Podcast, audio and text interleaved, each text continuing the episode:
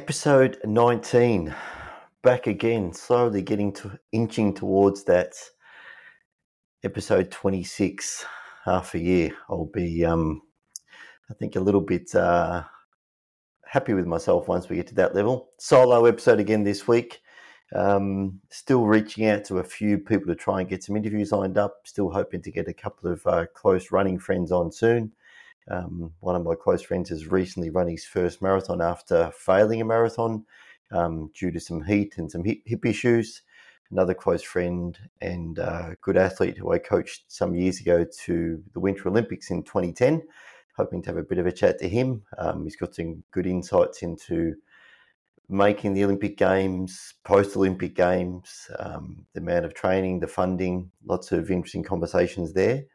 But today, and they're obviously a little bit shorter when I'm just solo, but today I want to talk about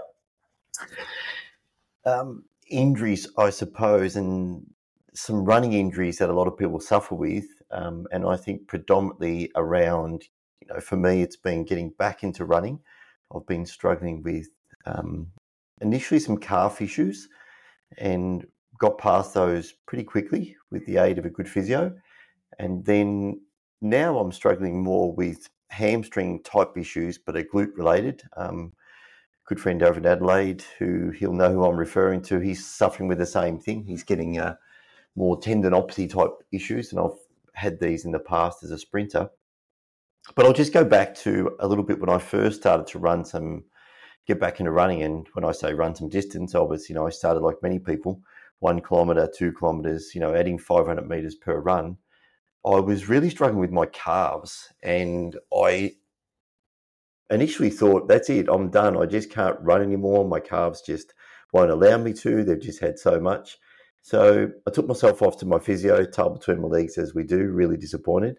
And we quickly discovered it was more back related. And I've always had back, lower back injuries, and I've always had disc issues. And, you know, often people talk about oh, you know, I've got a herniated disc or a slip disc, which I absolutely despise the term slip disc. I nearly would go as far to say if you're speaking to a, any sort of practitioner and they're telling you you've got a slip disc, probably find somebody else. Um, and I always ask the question, where did the disc slip to? Has it slipped away, slipped down your back, slipped down your leg? The discs can't technically slip. Um, they can herniate. You know, the nucleus inside the disc will bulge out and make a, a small herniation and press on nerves. But everyone's got some sort of back issues going on because as you've been loading your body for your entire life, we've had wear and tear in our discs. If you've been some sort of, you know, manual labourer or you've actually, you know, played a lot of sport or you've sat for extended periods of time during your life, everyone's got back issues. So, but they are majority of the time they're overcomable, and I think most people just um, take the route where they believe that nothing can be done about it. And I recall having this conversation with a physio years ago as well about, you know, people expect a miracle from the physiotherapist, the physical therapist. They come into his studio and he gets to spend 45 minutes to an hour with them, maybe one day a week. And then for the rest of the week, you know, 40 hours of that, they're potentially sitting in a chair and um, a good chunk of that week they're obviously you know sleeping and or they're sitting around they don't actually take the time to actually go and implement all the strategies and exercises that the physio give to you um, to actually progress and move forward. You know he's got one hour he's not going to make much of a difference in one hour per week. So the exercises he gives you are way more important than the one hour that he's spending with you on that particular day. So you've got to go and do the work. Um, and it was interesting, you know, speaking to the physio that I went along to, and I've got great physios here in Sydney. They're all runners, which makes it really um, interesting just speaking to guys in that space. And we quickly discovered that was just my lower back was just, you know, firing up my calves. And we started to implement some, you know, some lower back stretches. And I've written about one of the stretches they gave me, and they called the Richard Simmons. Um, it's a really nice name if you go and Google Richard Simmons when he was doing aerobics back in the day. So there's this particular exercise. You basically put your legs as far as apart you need to to be able to touch your fingers just on the ground. Um, once you can just put your fingertips on the ground, you unlock one knee at a time. So imagine you're standing with your feet apart, you've got your fingers touching the ground, and you're unlocking one knee just ever so slightly, just unlocking the knee, then locking the knee, then unlocking the other knee. And then you're doing that repetitively back and forwards. Unlock, lock, unlock, lock, side to side, a little bit like a dance, hence the Richard Simmons. And this just slightly, ever so slightly mobilizes your lower back and your sacroiliac joints and gives you a really nice neural stretch down the back of your calves. And I have to say, it helped me so quickly um, between that and another small stretch, which I'll try and explain this one as well. And if you are st- suffering with any sort of potentially a calf issue and lower back issues, if you do these two stretches consistently, and when I say consistently, I mean morning, once or twice throughout the day, and night, um, not just this once a week. You've got to be doing them three to four times a day. You will find um, rapid improvement. So the other one, imagine you get a milk crate or a small stool. You stand with one foot on the stool, the other foot flat on the ground. You then try and reach towards the foot that's on the ground, and you may only be able to reach to your knee. And you pulse. You stop where your fingers stop, or where your back is obviously um, tight and won't go any further, and then just pulse up and down, trying to reach towards the floor while that other foot is on the stool. Then swap legs. Again, you're just getting this really nice small mobilization in the lower back, and for some of you, you may get a bit a bit in the hamstring and a bit in the calf. Those two stretches um, helped me a lot, and they got me back to running quite quickly um, and relieved all my calf pain. I basically haven't had any calf irritation or that sort of uh, neural feeling I was getting in my calf since. I keep getting tight calves. My fault. Probably don't spend enough time stretching. Um, I've been putting a huge amount of time the last couple of weeks stretching, and I find the time to stretch by sitting on the floor in the night. Um, if I, you know, decide to put some rubbish television on, or I do consume a bit of YouTube. It's how I learn, and I'm very selective on who I learn from out in the the uh, the social media world. Um, I'm a little bit anti social media, but I do find there is some good content on YouTube.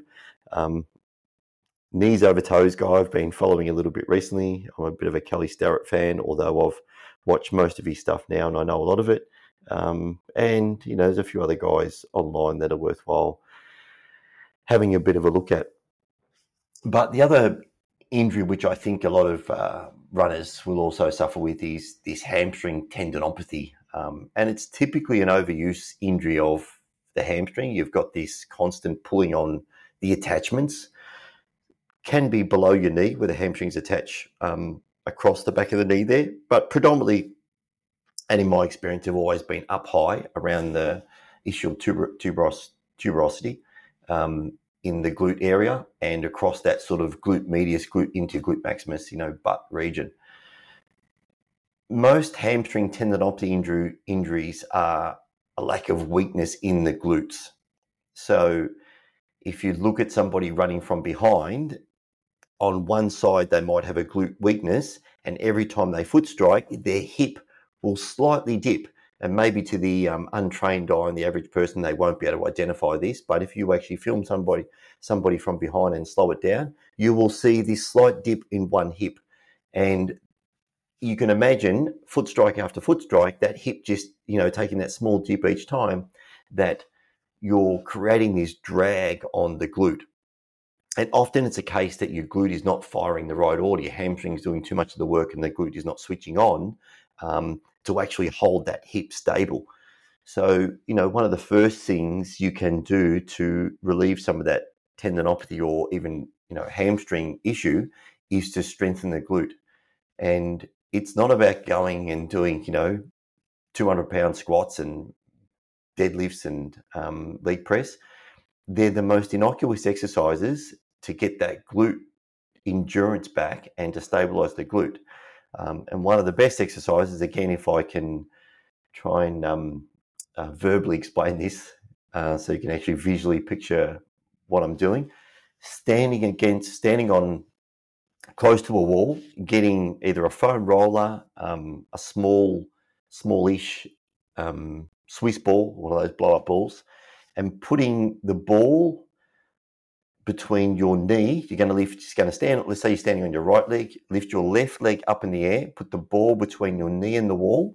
And then with the right leg, you're going to dip about three or four inches, 10 centimeters um, with your right leg, and then just stand back up straight again.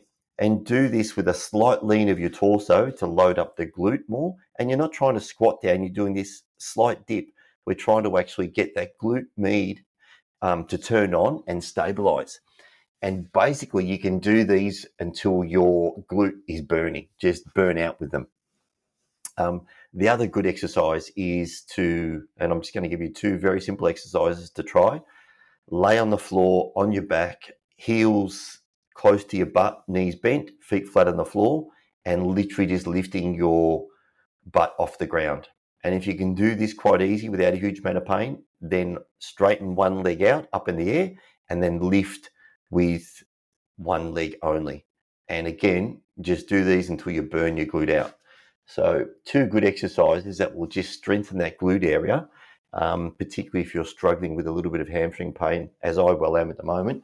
I've just been for a run this morning just to see if my glute is going to cope. I only ran three kilometres and straight away it's a little bit irritated. So, I'm struggling with um, that glute strength at the moment.